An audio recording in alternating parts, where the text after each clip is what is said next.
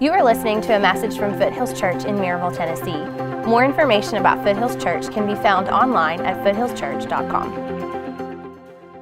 Well, good morning. It's good to be back at Foothills Church. I missed you guys last week. We had a great trip in Africa, and I'll share that more in the future. But um, I'm really, really excited about what we as a church are going to be able to do in the future. Uh, today's our last sermon in the Think series. And so if you want to grab your Bibles, you can start turning to Philippians chapter 2. That's where we're going to be. And as you're turning there, uh, we've got a great resource that we would love for you guys to use. It's, a, it's called a Think Different Guide, and it's a little booklet that we've used and put together uh, f- to, to, really help you uh, begin to flesh out all the concepts we've been talking about over the last five weeks. And uh, it's a, a year long uh, book that really helps you every month to, to come back to your habits, to come back to some of your goals, and to really help you through accountability uh, to accomplish the things that you feel like God has led you to. And those are in the bookstore. I think um, uh, you'll order those today. They're only five bucks, but uh, if you want to go in there, uh, place your order today, and then we can get them in here by next Sunday. Uh, we're going to use them in our small groups as well. So if you're in a small group,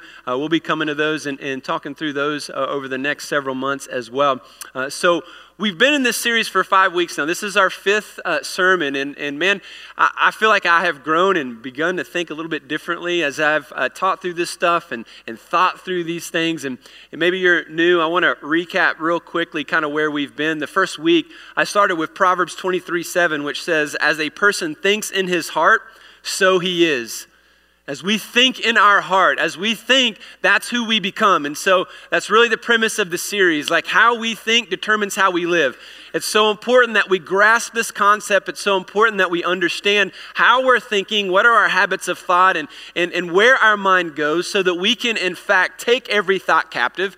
That's what we learn in Scripture to take every thought captive and make it obedient to Christ, and, and to set our mind on the Spirit, to set our mind on eternal things, because so often we just set our mind on the temporary things, the, the small, silly things that really don't matter in five years, 10 years, uh, let alone eternity. And so, um, week two, I said, in order for, for change to happen, you've got to think different. Nothing changes until you think different. And so uh, it's so important that we see the scripture, set our mind on the Spirit, set our mind on our identity in Christ. So we saw that the, the, the, scripture points us to be proactive, to be intentional about where our thought life goes. And, and so we have to spend some time actually thinking and, and slow down and carve out some space to think about God's word, think about what He's doing in our life. The third week, I said it's often the small habits um, in our life that uh, result in the big results that everybody wants. So it's those small habits of, of discipline in our life that create these big results that everybody wants. We see, you know, this great marriage or we see success, or we see these great things and we think, man, I want that. But inevitably, after every great result, there were a series of smaller habits in that person's life, and, and that takes discipline. And discipline is simply choosing between what we want now and what we want most. Right now, I really want a few scoops of ice cream. I'm just going to be honest with you. I know it's early, but I still want that. But what I want most is perhaps, you know, a healthy, uh, in shape, you know, no heart attack body, right? And so, what I want most is out there, and I can't really grasp it, but I can see it and I can visualize it. And so, what I want most is going to trump what I want right now in my flesh. And that's what discipline is all about. So, we saw the scripture that told us to train like an athlete, that told us to have discipline like an athlete, spiritually speaking, and, and allow the Spirit of God to change us and to grow us through those small uh, disciplines in our life. Last Sunday, uh, Pastor Brant talked about the power of community. And so, community is so huge. Because anytime you want to, to see lasting change in your life, you need accountability. You need people in your life to help you accomplish that.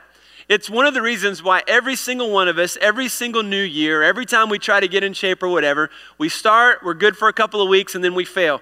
One of the biggest secrets about really truly overcoming that is to do it within community, to do it with somebody to hold you accountable, to do it with somebody that, that you can grow together and encourage each other and bless each other through those experiences. Well, today I want to talk about uh, this simple fact. You've heard us say it over and over again, um, and, and really begin to look at how Jesus thought so that we can begin to live like he lived. Uh, the title of the sermon is Great People Think Great. And so, if I want to think great, if I want to be a great thinker, uh, that's going to lead me to a great life. But ultimately, it boils down to how Jesus thought and, and, and how the scripture teaches us um, his mind worked. And so I, I looked up, did some research, and I was looking for the greatest thinker of all time. And so as I was going through, you know, different things and studying different things, I, I found a couple of lists. And, and one of the lists was um, pretty interesting. The first person on the list was uh, Leonardo da Vinci. And so I thought, well, that was interesting. I don't know a whole lot about that guy, but kind of look at some of the other ones, and Socrates and Plato are on there. Thomas Edison is on there. Um, you got so many people on the list that you know you'll represent. Stephen Hawking's that new movie just came out. He was on the list, and and then like on page three, we get to Jesus, and I was like, well, I mean, at least he's on the list. But it also reveals to us how our culture kind of views him. Because uh, in a lot of ways, culture doesn't see Jesus as an intelligent man or an extremely smart person. They just see him as a religious guy who was a good person, maybe had some influence in his life, but, but not really a bright, intelligent man. He's just a carpenter, just an ordinary guy. But when you read the Bible, you just see how great of a thinker Jesus is, how smart he is. In conversations, how he weaves through, you know, questions and how he responds. You just really see how amazingly intelligent and bright he is. Well, obviously, he was the God man. And when I read this, you know, on one level, I'm encouraged and I'm inspired. And then on another level, I think, well, you know, as a follower of Jesus, I just don't think I can do it. I can't live like he lived. I mean, I'm never going to be as filled with generosity as he did, as he was. And I'm never going to be, you know, as filled with the Spirit as he was. And I'm never going to be able to do what he did just because of, because he was just so different and it, it can be a little overwhelming. But then I read in the Bible that we're called to, to act like Jesus. We're called to live like Jesus. We're called to serve like Jesus. And so if that's the case, if that's what we're called to do, then, then inevitably what I want you to see today is that if we're going to do that, if we're going to live like Him, act like Him, talk like Him, it first starts with figuring out how He thought. What's His mind like? What, what, what really makes Him tick? And, and I think that as we begin to see those answers and, and, and begin to see how he thought, then we can begin to live like he lived. And, and I know some of you are probably in the room and you're like, man, I've tried the Christianity thing and man, I'm trying and I'm here. So, I mean, you know, give me a fist bump for being here. But I, I just, I, I just feel like I fail so often. I don't feel like I completely get it. I don't feel like I'm, I'm tracking well enough with, with God. And so I try some things, my behavior changes, but then I fall back into it. Dude, you don't even know what I did Friday night, and now I'm here and I feel bad, and, and here I am. And, and, and, and I'm here to tell you that the, luckily the scripture teaches us how to overcome this and how to deal with this. And, and there's so many places we could turn to, but I want to go to uh, Philippians chapter 2 uh, to really experience the mind of Jesus, to really see you know, what made him tick? How did he think? What did he think about? And, and, and how did those thoughts cause him to move and to, to change things and to live his life? I think it's going to be an encouraging passage of Scripture today. If you think like Jesus thought, you will live like Jesus lived. So, how did he think? Well, let's start in chapter 2, verse 1. Hold your Bibles open. We're going to go through the first 11 verses eventually today. It starts off like this He says, So, there is any encouragement in Christ, any comfort from love, any participation in the Spirit, any affection and sympathy, complete my joy by being of the same mind. So he starts here and he says, Look, if there's any encouragement, any love, any comfort, if, if there, there's any affection, any sympathy, if you've got any participation in the Spirit, I want you to have the same mind. Now, what he's saying is basically is look, if you want to live the Christian lifestyle at all, if you have any desire to partner with the Holy Spirit, if you have any desire to figure out God's purpose in your life, any desire to be a part of a local church, any desire to share the same compassion and love for the world that, that Christ loves the world, here's what I want you to do. If that's in, on your radar screen at all, and I would say because you're here today, it's at least somewhere on your radar screen. Like you, you, you think about it a little bit at least some of you a lot. And so here's what he says I want you to do I want you to have the same mind. I want you to have the same mind. And then he says, I want you to have the same love. I want you to being in full accord. And I want you to have one mind. So some of your translations might, might say the same mind or, or, or the mind of Christ. Some of your, your translations will, will say in the next uh, phrase to, to have the attitude of Christ. So, so here's what he means here. The, the word for the, the same mind or, or like mindedness is the word phroneo, and it just simply means to have the same affections, to think alike, to have the same mind, to, to, to be united with that one purpose, and, and to think together. And so he says, I want you to have this same mind. Well, what mind? What is he talking about? Well, he unravels this a little bit further in verse 3. He says, Do nothing from rivalry or conceit but in humility count others more significant than yourselves. Let each of you look not only to his own interest, but also to the interest of others. Have this mind. Here's the mind. He says, I want you to have the same mind. And here's the mind that he's talking about among yourselves, which is yours in Christ Jesus. In other words, he says, I want you to have the mind of Christ. In other words, I want you to think like Jesus thought. I want you to have the same attitude as Jesus. That's how some of your translations will, will translate the, the NIV. I want you to think like he thought. I want you to have the mind of Christ. I want you to have, have the attitude of Christ. And so I read this and I'm like, do nothing out of rivalry? Oh man. Let each of you not look only to his own interest, but also to the interest of others. I mean, I mean, if I be honest with you, most of the decisions I'm going to make today are based on what I want. Most of the things I'm going to decide to do, you know, my flesh is going to rise up and I'm going to I'm going to do things that are in my interest, not in somebody else's interest. I mean, that's my selfishness taking over. And so I've got to defeat that selfishness in me. He says, I want you to have the mind of Christ who put others first, who thought of other people before he made decisions. He thought how his decisions would impact other people. Most of us don't think about that. We just make decisions and we just do whatever we think is good for us and best for us and it's going to help our kids out and help our family and, and we don't really consider extended family. Sometimes we don't even consider spouses and kids. We don't, ex- we don't really consider what people at work how that's going to impact them or affect them. We're just going and doing whatever we feel like is going to be good for us. And he says i want you to have the mind of christ who put other people first in his life. Have the same attitude. Now attitude is huge. I mean having a good attitude it, it will, will, will change the trajectory of your life. Your attitude today is a small thing, but it has huge, huge implications in your life. How many of you would say that you love hanging around people who have a negative, critical, you know, negative Nancy type attitude? Anybody would say I really enjoy those people? Nobody. Obviously, we see those people at work. We might be walking right at them. We see them and we're like, oh, hello, we're going this way, right? And we totally avoid them, you know? Because nobody wants to be around that person. It's, it's kind of like this. Let's, let's talk about attitude for a second. So, if I've got a bad attitude, you know, I might say uh, I may not be the sharpest crown in the box. Okay, I'm not that smart. Um, and when I graduated high school, I graduated in the lower half of the class. You know, and you've probably heard people say that, or you maybe you think that about yourself. But if you kind of flip it and have a good attitude, you could say, you know what? I graduated in the half of the class that made the top of the class possible. You know, just like a ninja. I just reversed it, right? Just reversed it on you. And so I'm, I'm having a good attitude. You can be like the kid who was in the backyard and, and uh, he had a baseball bat and a ball and he said, I'm the greatest batter of all time. I'm the greatest hitter of all time. And he threw up the ball and he swung and he whiffed. And he said, I'm the greatest batter. I'm the greatest hitter of all time. And he picked up the ball again and he threw it up and he whiffed and he laughed and he said, Ha ha ha, I'm the greatest hitter of all time. And for a third time, he threw it up and he swung and he whiffed and he went, oh, I'm also the greatest pitcher who ever lived. Because I struck out the greatest batter who ever lived. Right? I mean, that's a good attitude.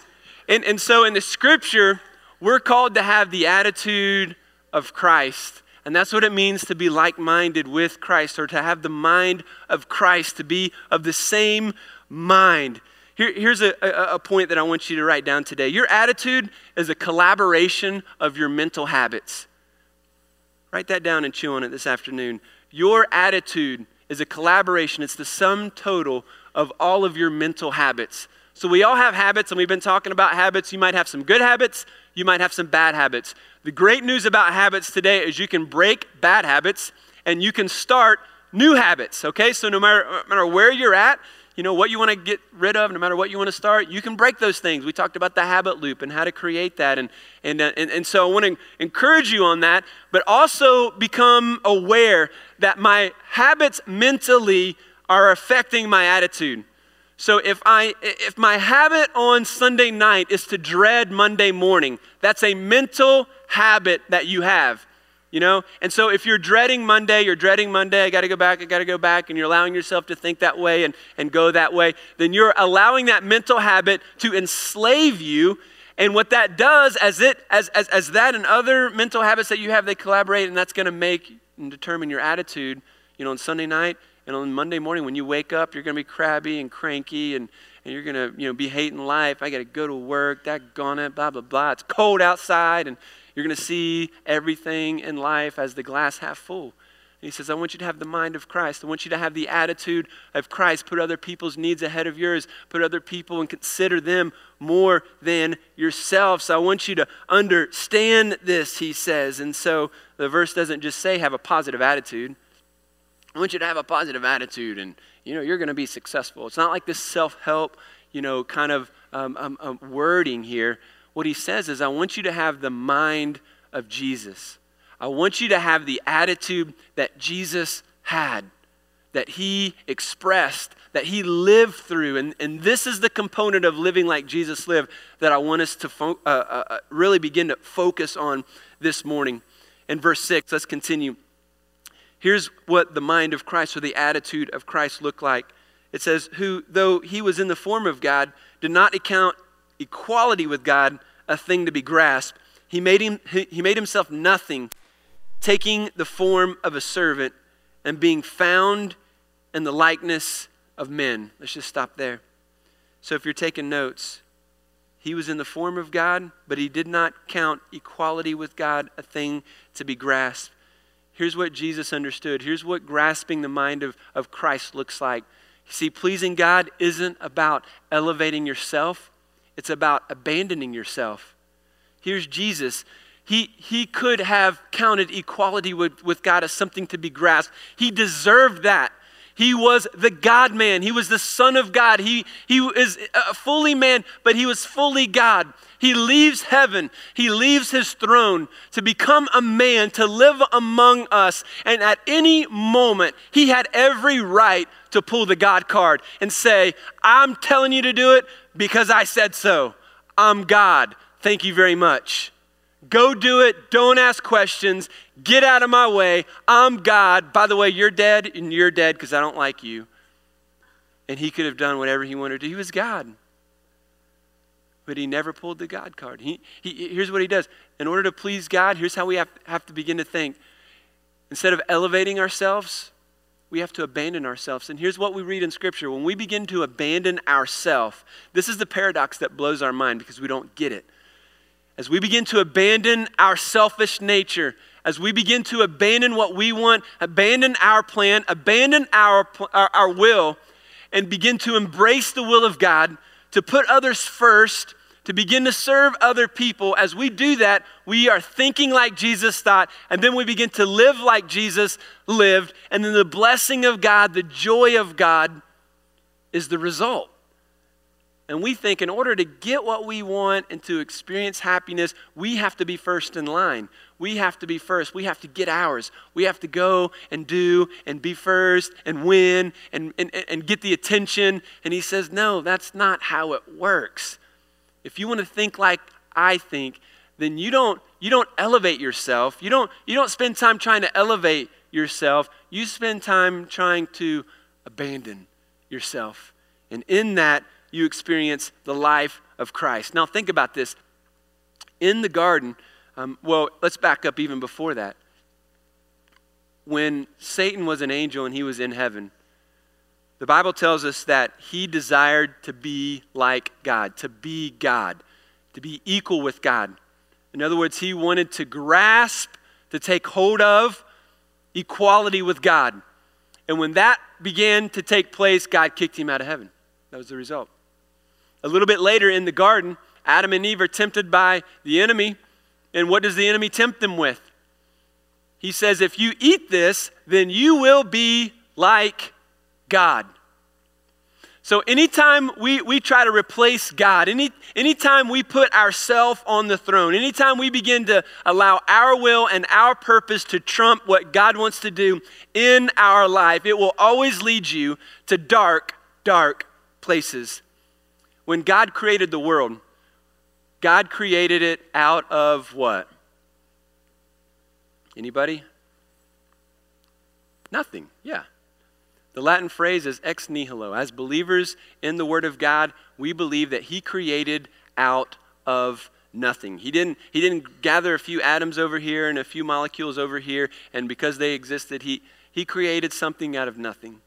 And so here, here's what we see. Here's what I want you to grasp today.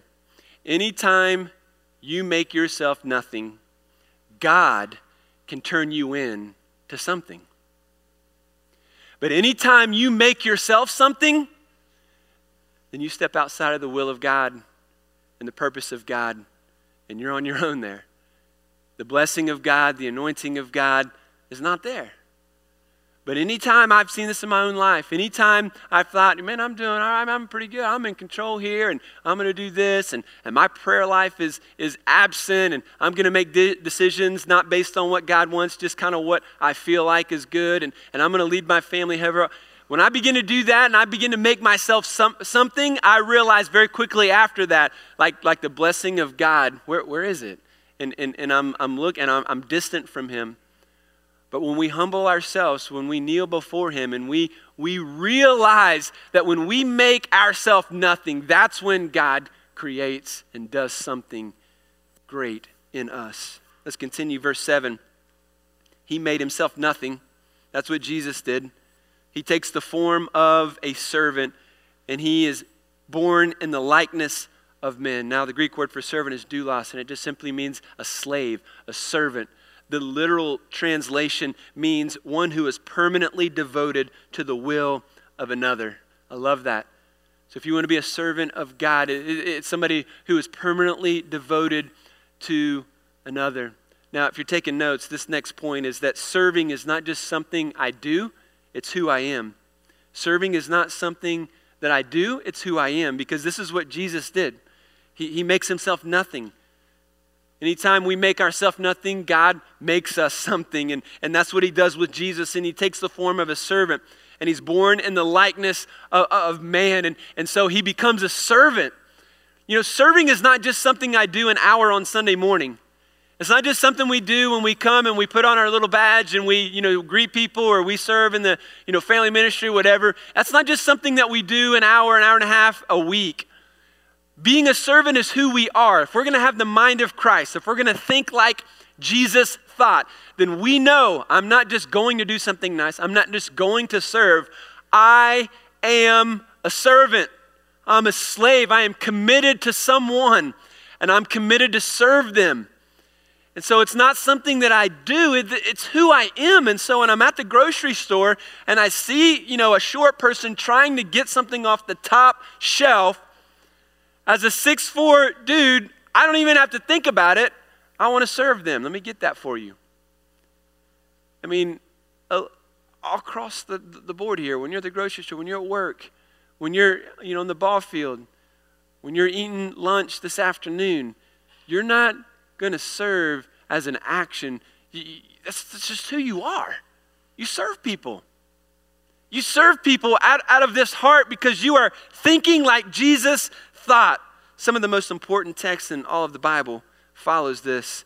He's our servant. Verse 8 says, And being found in human form, he humbled himself and becoming obedient to the point of death. So here again, here's Jesus becoming obedient, even to the point of death.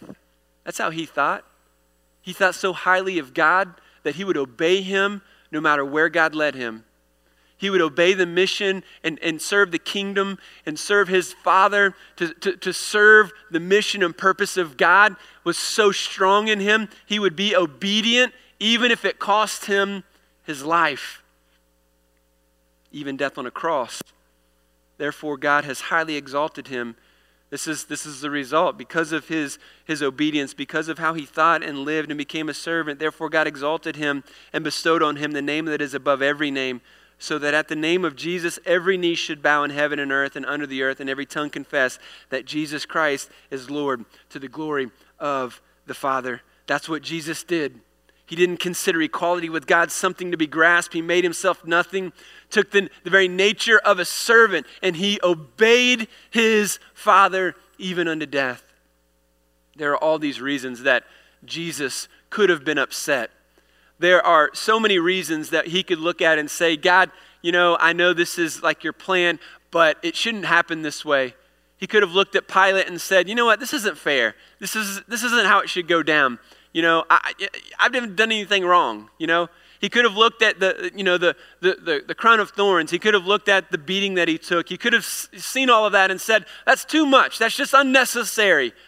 He could have looked at all of the circumstances of his suffering and said, all right, I'll, I'll die, but do I have to do it this way, God?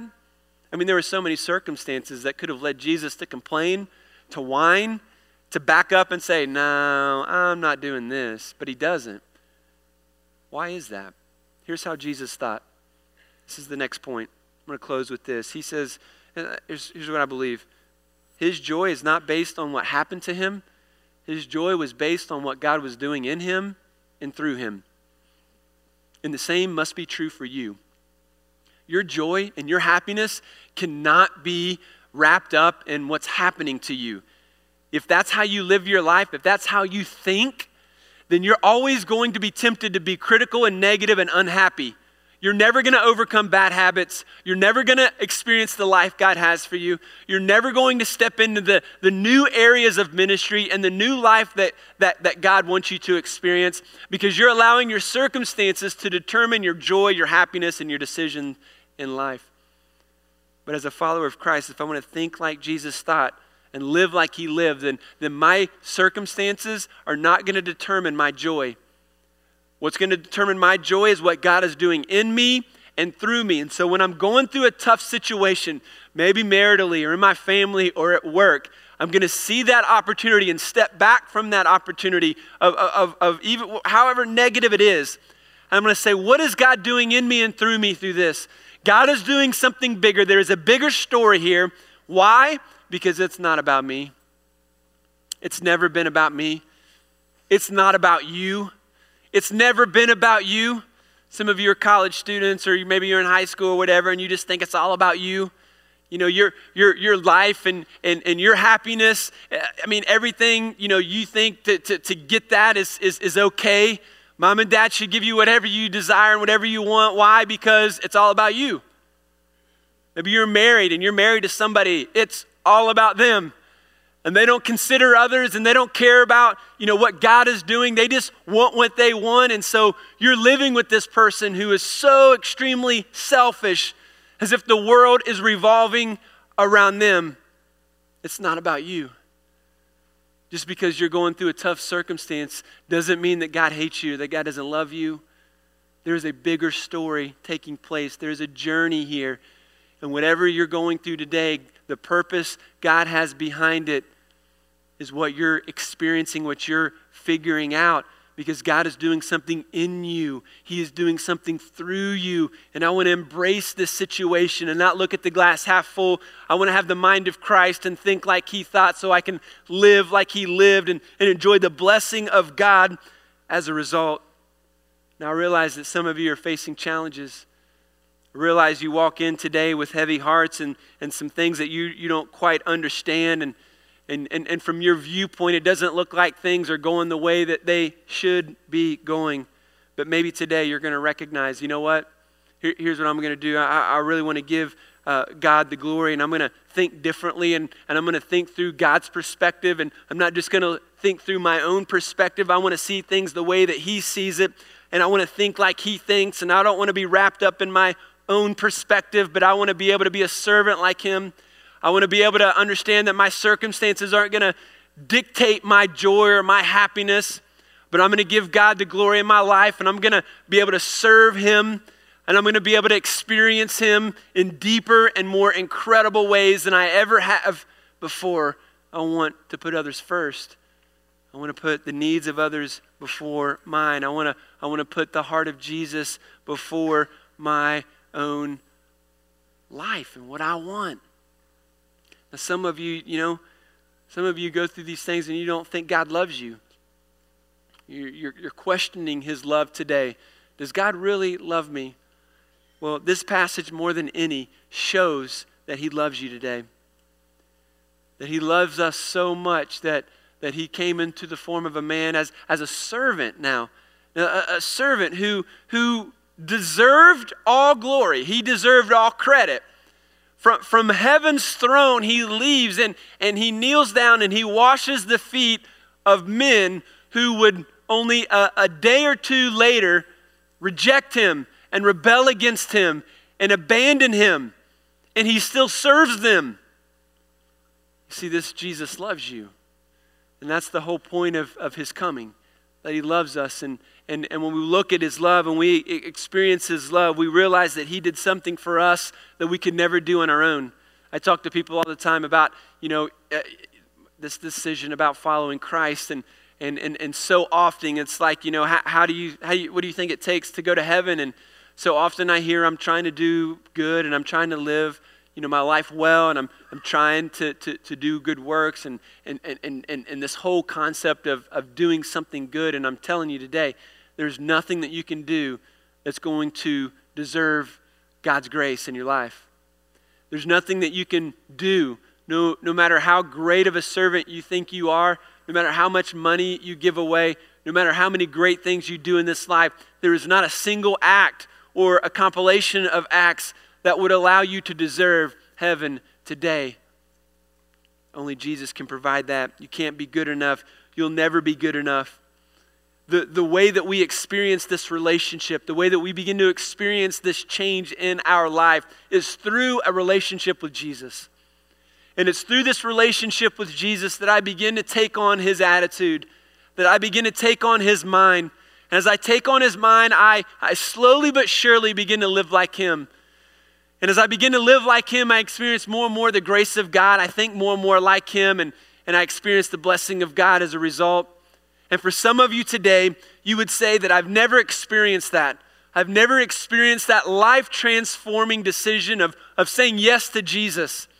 I've been trying to do good, and, and tr- doing good has never led me to a place to where I feel at peace with God. I'm trying to do, you know, good things by coming to church and being a part of different groups and, and you know, talking nicely to people, but, but that doesn't get you anywhere with God. It's a relationship with Jesus. It's you simply saying, you know what? I'm a sinner. I need you in my life. I want to dedicate my life to you. I want to serve you and follow you. And, and, and it's that decision, it's that prayer that the Spirit of God comes to live within us and begins to change us. And, and sometimes things change instantly, and sometimes it takes days and weeks, and, and God slowly chips away at us as He conforms us to the image of His Son. But it all transpires through our minds and how we think. And so today, before you leave, if you've never accepted Christ, man, I want to encourage you uh, there's a room that we call the prayer and care room. As soon as you walk out these back doors, it's to your left, and we'll have some counselors in there, and they want to spend some time with you. If you need to accept Christ today, if you want to make that decision to say yes to Him and to follow Him, I encourage you to go there and, and, and, and just say, simply say, I, I, need to receive Jesus. I, I want to receive Jesus, and they'll pray with you. They'll talk with you. They'll encourage you to make that decision. It's the most important decision you'll ever make in your life. And in fact, you'll never think like Jesus thought until that decision is made. It's an impossibility. It's, it's, it's an, it, it, is, it is nowhere near possible to begin to live like Jesus lived without the Spirit of God within us. So today, what I want to do as we close is I want, I want to take the Lord's Supper and, and really just uh, culminate everything that we've talked about uh, together at, at, this time as we, as we focus on the death, burial, and resurrection of Christ. And the scripture teaches us to take the Lord's Supper. It never says how often, um, or how many times that we should do that. At, at Foothills, we do it about every four to six weeks. And so uh, we do that, and, and they're going to pass out in just a minute uh, the bread and the juice. And the bread represents the broken body of Jesus, uh, the juice represents the, the blood that was poured out for us and, and, and for the forgiveness of our sins. And so, uh, this, um, um, what, what, we're about to do before you guys come down, I got a little bit more, so just kind of chill. just because I'm talking about it doesn't mean we're doing it. Um, so this, well, the people that should do this are those who have accepted Christ. So if you've got small kids in here, maybe they've never accepted Christ, uh, we should have that conversation later with them. Um, this is for believers who have already accepted Christ. And, and so what we're celebrating is what we've, what we've received and the grace of God that is in us. And so um, when we take the bread, we're, we're remembering his broken body. When we drink the juice, we're remembering the sacrifice, the, the spilled blood um, for the forgiveness of our sins. And so the scripture teaches us to, to pray. And if there's sin in our life, before we take this bread and this juice, then we should confess that sin. We should spend some time reconciling some of those things in our life with the Spirit of God and, and spend that time in prayer. And so, as they pass in just a moment, um, we're going to give you an opportunity to, to pray. Um, they're going to give you um, the, the, elements, and, and you take them on your own whenever you're ready to do so. And uh, the band is going to come and sing a song that is a perfect song to close everything that we've talked about. I love this song uh, because it teaches us exactly where we've been. We've been talking about scripture that teach us to set our minds on the things of God, to set our minds on the Spirit, uh, to set our minds on eternal things, to, to take our thoughts captive, and to set our minds on our identity in Christ. And our identity in Christ is that we are children of God. As a follower of Jesus, I'm a child of God. That means I'm chosen. That means He's made me holy. Even though I act unholy, God sees me as holy. It's incredible. I, I, inherit the promises of God. All the promises of God's word, I inherit. I get because I'm a child of God, and you receive because you're a child of God. We're enemies of God before that, but when we experience His grace, now we are His children. That means that if I'm insecure, if I'm fearful, I'm not acting the way that Christ has created me to act. Those are old ways. When I'm, when I'm experiencing shame and guilt, those are things that, that I embrace before I'm a believer. But, but now that I'm a believer, He's freed me of sin. He's freed me of fear. And He's called me not to fall back into a slavery of fear, but to continually embrace my identity in Christ as a conquering warrior for Jesus. It means I can overcome any sin in my life. He can, he can begin to give me freedom in that. Romans 8, 14 and 16 says it best. He says, For all who are led by the Spirit of God are sons of God. So if the Spirit of God was, is, is within us today, we are sons of God.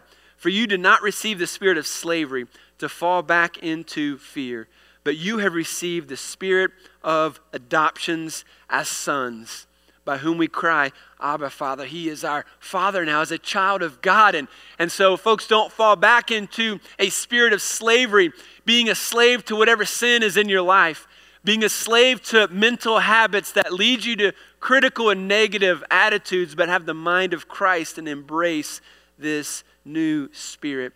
Spirit Himself bears witness with our spirit that we are children of God. And man, that should give us energy today. We, sh- we shouldn't like hunker over in, in, in an insecure, like shoulders hunched, and I'm a loser. No, I'm a child of God. So I want to stand tall, shoulders back, head up, because tomorrow is a new day. It's a brighter day, and God has something for me. And I want to embrace that newness. I want to embrace His purpose and His calling in my life. And when I embrace His purpose and calling, it's, it's not because I'm trying to elevate myself. I'm not elevating myself, I'm abandoning myself. And the more I abandon myself, the more I embrace Him, and the more I know Him, and the more I love Him, and the more blessing I experience. And so we want to celebrate that today.